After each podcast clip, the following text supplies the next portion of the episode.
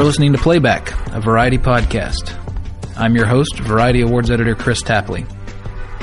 Icon is a word that gets thrown around a lot, but I think my guest today qualifies. Even the man's voice is iconic, which should make for some great radio today. But that's also the entry point for his character in Brett Haley's new film, The Hero, in which he stars as a voice actor searching for that next gear in life. His name is Sam Elliott, and we're excited to have him on the show today. Thanks for being here, sir. Thanks for having me on, Kris. Pleasure to be here. I, I want to start by saying I hope Coors pays you handsomely because I've bought my share because of you. Oh, good. well, I'm going to pass that on to them. We've And- got a good relationship. Yeah. they've been good to me over the years. Uh, and just to start off somewhat irreverently before we get to the uh, to the meat of this, uh, you are responsible for uttering probably my favorite line in movie history from Road House. Uh, that place has a sign hanging over the urinal that says Oh, "Don't eat the big white man." Don't eat the big white man. that kills me. Yeah, me as well. I enjoyed that one. What was that? What was that shoot like? Let's It start. was, it was fun, you know. Yeah. I, I think it's, it was mindless on some level. I think on some level it was like the ultimate male fantasy Yeah. kind of a thing, you know. But working with Patrick and working with Ben Gazzara and working with Joel Silver, who was the producer, who's kind of one of those old throwbacks from the old days of Hollywood, was quite a joy Yeah, beat the shit out of each other on the thing, and that, that part was also fun. I was young enough at that point where my body could withstand it, but we had a good time.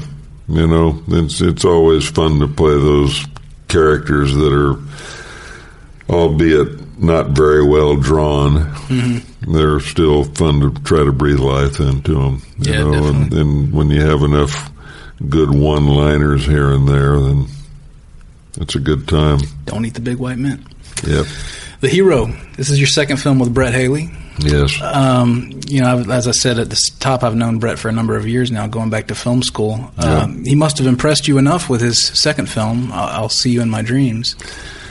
I don't even think it was a matter of Brett impressing me. I just, you know, maybe if you know, I don't just don't think it in terms of that with Brett. But Dreams was such, you know, it was a short-lived two-week experience. But I hadn't had an opportunity to play a character like that in a long, long time. Mm-hmm. You know, kind of the leading man kind of a character piece this came out of the journey that Brett and I went on after we made Dreams when we went on the road to do the promotion for it. We traveled a bunch together, mm-hmm. you know, back and forth across the country and ate a lot of meals together, logged a lot of miles together, had a few drinks together, and had a lot of dialogue, a lot of talking together. And he got to know me, and I got to know him, and you know we I think dug up a pretty close relationship. Mm-hmm. And he said, "I want to write something for you." And I said, "Yeah, right, man." he said, "No, Basch and I'll write something." And so he and he went home, and he and Marc Basch came up with this concept for something called the iceberg. Actually, it was called iceberg in the beginning hmm. when Brett gave me it in treatment form. And it was really you know the whole theory was on that piece that's on Nick's screensaver in the film the, about how an actor's career you know compares to an iceberg mm-hmm. Like what you see on top of the water isn't necessarily what it's all about mm-hmm. below the surface Yeah. which to me is, is an interesting comparison, you know. Mm-hmm. But the marketing people, the people that, then they, then they developed a script, and it was still called Iceberg for a moment, but then they got funding for it, and the, the people that came up with the money didn't think that Iceberg was going to be a marketable name, so they changed it to the Hero. Hero works. Yeah, I guess it does. it's kind of an overused term, boy. I think at this point, and there's nothing heroic about Lee Hayden. Well, it's an interesting juxtaposition with today's uh, uh, zeitgeist in the industry. Superheroes flying around, and uh, Yeah. it's a very different story. Yep. Uh, is there anything particularly exciting, striking to you about working with up and coming talent versus, you know, a veteran filmmaker? Oh, absolutely. I mean, it gives you hope for where the game's going, for where the business is going. And, you know, I've been in this business a long time, almost 50 years, you know, and wanted to do it since I was a kid. Have seen a number of changes. I think marked most prominently by you know, the in, introduction of the chip, so to speak. it's really kind of revolutionized the business. And here comes this kid that comes from that side of it that's a filmmaker. You know, I mean, a, a, I think a brilliant filmmaker. I think Brett has an opportunity to do some really important work over the years, over the long haul. And I think if he wants it, he'll have a long haul career. He'll mm-hmm. be there a long time because he has things to say and he knows how to go about putting it together. Does he communicate with you differently on the set in a way that's notable for you? Uh, you know, he he he communicates. Period. Period. Yeah. Period. Like he he just knows how to talk to people. And it's not like to hear himself talk. You know, he comes in, he knows clearly what it is he wants to do. He certainly has his vision, but, and, and, but he's also smart enough to get out of the actor's way mm-hmm. on a certain level. But if you kind of stray too far one way or another, or need to be brought in, or he wants to talk, he just comes in and says a few words, you know. That to me is just, you know, a director that knows what he wants, but at, the same time is willing to kind of keep an open mind. Odds are he's going to come up with something really good in the end. Mm-hmm. The other thing about Brett is he always he's, he's always open to doing one kind of an option piece. It's like he, he gets what he wants, gets the takes that he wants, and then he just kind of throws it up and says, "Oh, you know, maybe it's like just as simple as do whatever you want, have a little fun." Yeah, yeah. Um, you, know, you never know what's going to come out of one of those. Yeah, well, indeed, yeah. something might spark in the moment. Yep. This is one of the most intimate performances I think you've given, and you probably get asked this a lot, but uh, it leaves one wondering. Uh, did you put a lot of yourself into this? I think by virtue of the fact that I'm an actor and I'm of Lee's age, that probably there is a certain amount of myself in there. And the fact that it was born out of a, you know, long, extended conversation with the guy that wrote the screenplay. I think there's no question that on some level it's me, but it's you know it's not like it's a documentary about Sam Elliott. Sure. There's a couple of glaring differences right off the top. I'm happily married to Katharine still mm-hmm. for 33 years. We've been together for 39 years. I love my daughter more than anything. I see her all the time. I don't have cancer and I don't smoke dope. So, apart from that, you know, there, there's some stuff that I identify with. I know characters that had a, you know, had a good run at it a short run actors, and then nothing happened after that. And I watched those guys dry on the vine, mm-hmm. waiting for it to turn around. Mm-hmm. There's certainly guys there that you know. This business is not easy on its actors. I don't think so. My friend Bill Paxton told me and Katharine one time, standing in our kitchen when we, right after we'd done Tombstone, he said, we're all just grist for the mill, you know. And I just thought, fuck, man, that's the truth of it. That's the truth of he it. He had a way of putting things in words. Yep. Uh, you know that idea of putting a lot of yourself into a role, and if it cuts close to the bone. Not mm. saying this necessarily did, but if it did, uh, is that kind of thing scary or exciting as an actor when you when you cut that close to the bone of who you I are? I don't know that I've ever had an opportunity to do this before. Mm-hmm. To go that close to the bone, as you say, and I just looked at it as an opportunity, a gift. if you want to call it that. I've called it that a bunch of times. You know, I'm 72 years old. I'm doing what I wanted to do since I was a little kid. I don't know how much longer I'm going to be around or how much more I'm going to be offered to work, things that I want to do.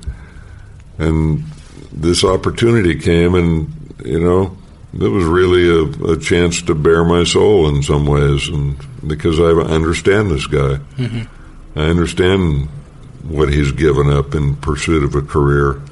I understand that he's totally fucked it up on by the choices that he's made. And you know, it just seemed the right time.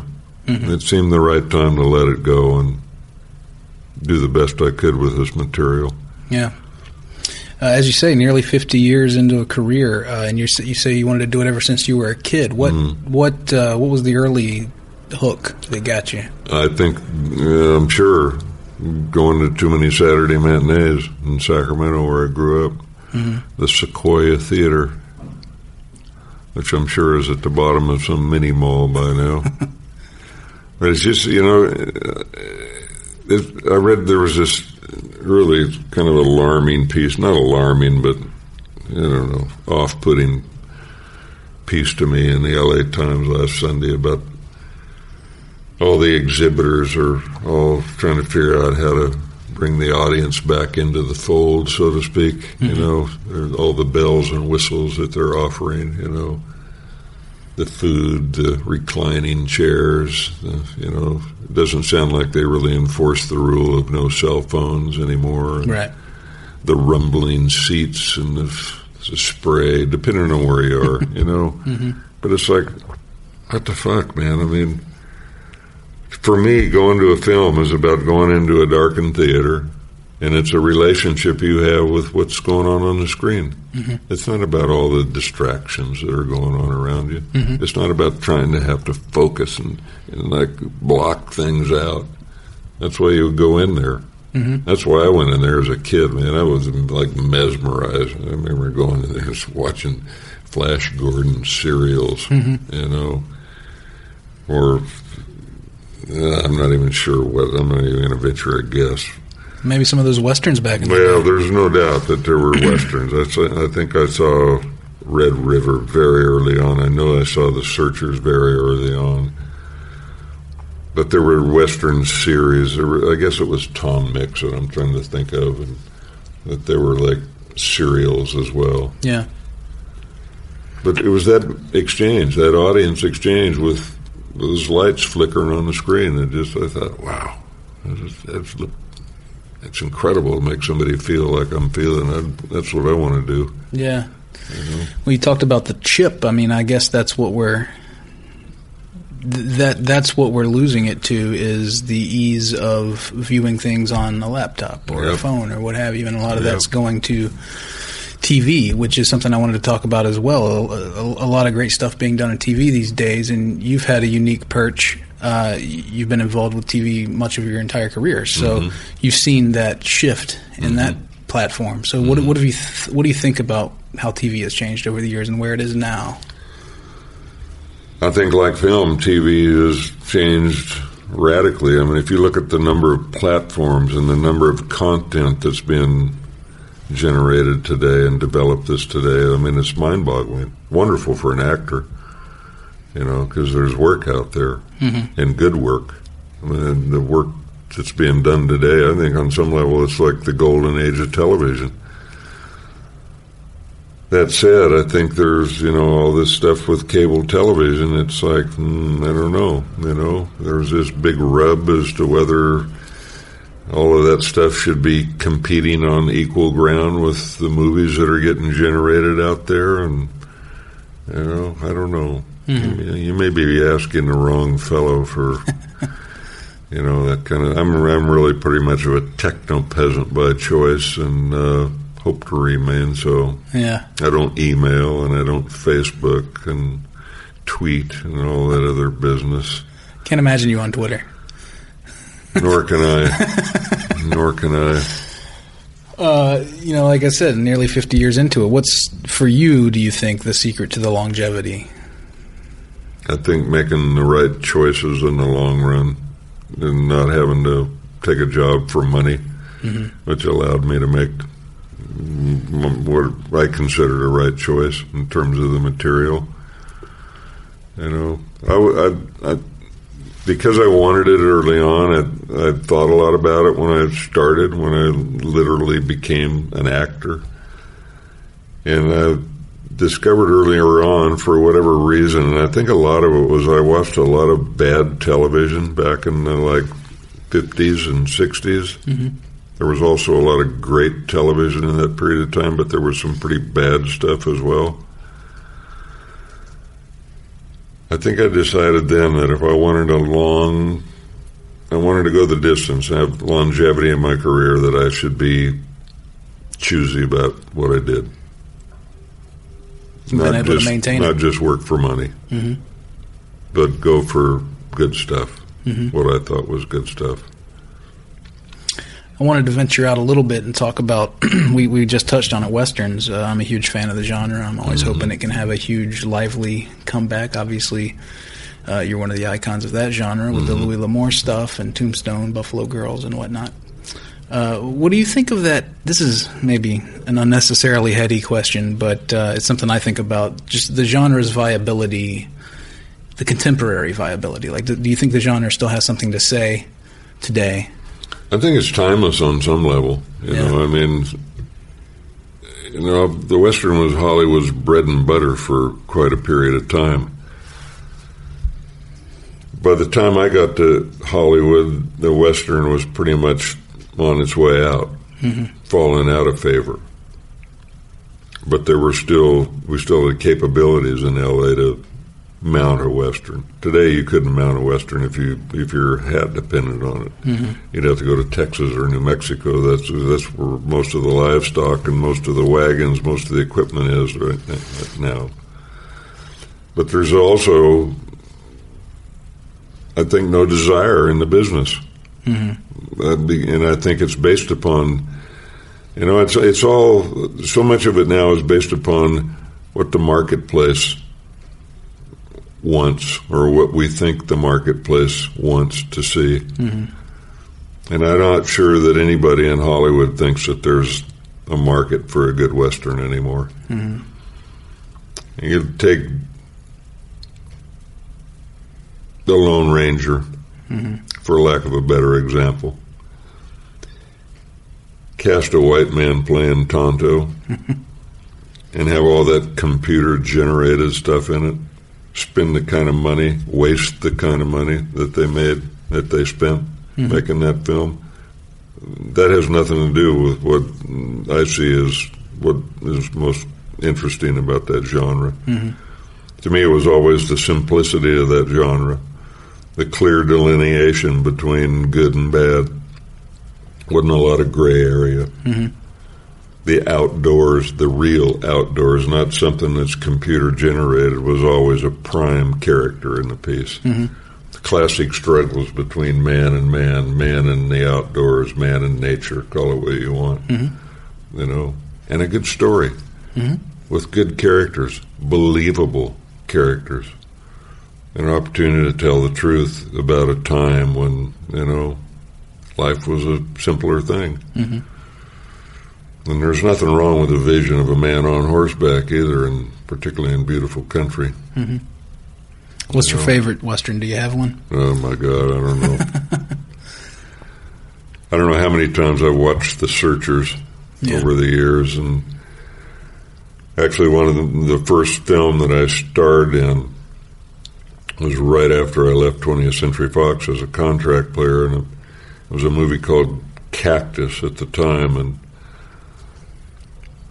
a woman named Vera Miles starred in it, and uh, Vera was in The Searchers. You mentioned Red River earlier. That's a, definitely a favorite of mine. Yeah, hard to beat. That's probably I Hard thought I think that's his best performance. John Hard to beat. Um, John Ford came to visit Vera on the set of Cactus, which later was called Molly and Lawless John. Maybe I'm repeating myself now. Sorry if I No. am, but it was. I, I got to meet John Ford on that film, and oh wow. that was pretty incredible. I think he had a soft spot for Vera Miles, which he, which comes as no surprise. Yeah, right. She's a beautiful woman. You got to meet John Ford. You got to be in Butch Cassidy and like a Yeah, little barely. moment. I'm a shadow on the wall in that thing. I'll take two is my line, and it's off camera. I always know somebody that hasn't seen that film or does is really asking me for something that they don't want. When I get a letter, I get a comment saying, "Hi, I love you," and Butch Cassidy. and the only my, the only reason my name's in the credits is because I was under contract to Fox where they made the film. Well, it's cool to be in that scene, iconic scene. Yeah, it's a good one.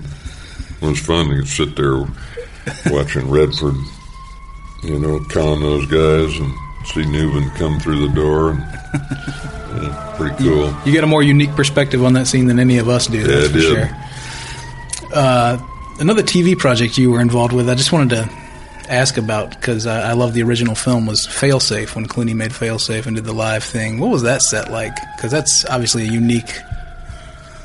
Pretty incredible. And I remember it being pretty daunting at the same time. You Yeah. know, we rehearsed for a few days. I got that call. I'd, I'd, I'd never worked with George before. You see he just had twins, by the way? He did. That's Isn't amazing. that a wonderful thing? One of each, I believe. Yeah. And Stephen Frears was the director on that. And I'd worked with Stephen on a picture called The Hi-Lo Country.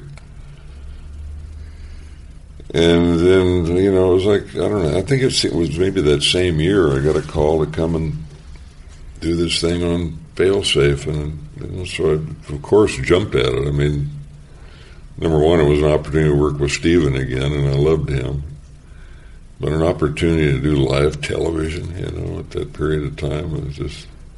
And I never was one to do much theater, and I think that's why I was a little freaked out by it. Mm-hmm. That's the way I get every Friday night on the ranch when we do our taping in front of a live audience. I always get a little nervous, overly amped up for that. but it was great. It was a, it was an incredible experience. You know, George is phenomenal on almost everything that I can even think about in terms of being a good man and you know somebody that survived this game and worked hard on it and you know I don't know how many pilots George did over the years Oh, yeah. before he hit hit the brass ring and and I think that he's probably moved on from it you know Mm-hmm. I think we're going to see a lot more from Mr. Clooney than being an actor. He sure isn't going to go the way of Lee Hayden. right. You know, I'm anxious to see what his next trick's going to be. Yeah. And then just talking about the progression of the industry, uh, today we find ourselves awash in the Marvel properties, and you were part of Ang Lee's Hulk, and then Marvel moved on with, with a different incarnation there. Yeah. Uh, you know, what did you feel like you wanted to be a part of that locomotive? I mean, I kind of feel like the answer is no, but I don't know. Yeah, I feel like the answer is no too. you know, there's there's very few things that I'd like to have continued on with in terms of one of those blockbuster types. Number one, I, I, I do want to say in terms of the Hulk that the reason for doing that film was an opportunity to work with Ang Lee, and that was undeniable that that was the right choice. Mm-hmm. And working with Jennifer Connelly wasn't bad either. Mm-hmm. You know, I've loved Jennifer since she was a child actress, and she's phenomenal. But the only thing that I think that I've ever wanted to see go on that didn't was a project called The Golden Compass, mm-hmm. which was a trilogy, in which we did the first one of, and then that was the end of it. Yeah. It it basically sank New Line Pictures or films, whatever it's called. Then It's pictures, I think. New Line Cinema. Yeah, cinema. You know, and uh, the movie did really well overseas. I think it made like three hundred million, but it only made eighty million in the states, which is a little less than what it cost. And I think the way that New Line financed their films was by selling off all the foreign rights. So hmm. there They wasn't didn't get even any of that. money to be made. Yeah. you know. But that character that I played, Lee Hayden, not Lee Hayden, Lee Scoresby. I played a few. I wonder how many Lees Lees you've my played. life. God, more than one. I just realized that it was something that fared much better in the second and third books, Yeah. but you know, it wasn't in the cards. Yeah, that was a property that easily could have sustained a number of films. It could have. yeah. Uh, and currently, you're working on A Star Is Born Yeah, with uh, Bradley Cooper directing. Yes, How's he striking you as a director? uh, pretty well. You know, I'm, I'm I'm I'm still a little. I don't know. I'm not in awe of him, of him, but I, but I am in some ways. I've never met Bradley before this. I've never met Stefani before this, and uh, the opportunity to be on the set with both of them, let alone work with them, is a wonderful thing. Bradley has a. I, I, I often thought that one of my best characteristics was that I have a, a solid work ethic. I don't think it compares to Bradley's work ethic. I mean, his his tireless.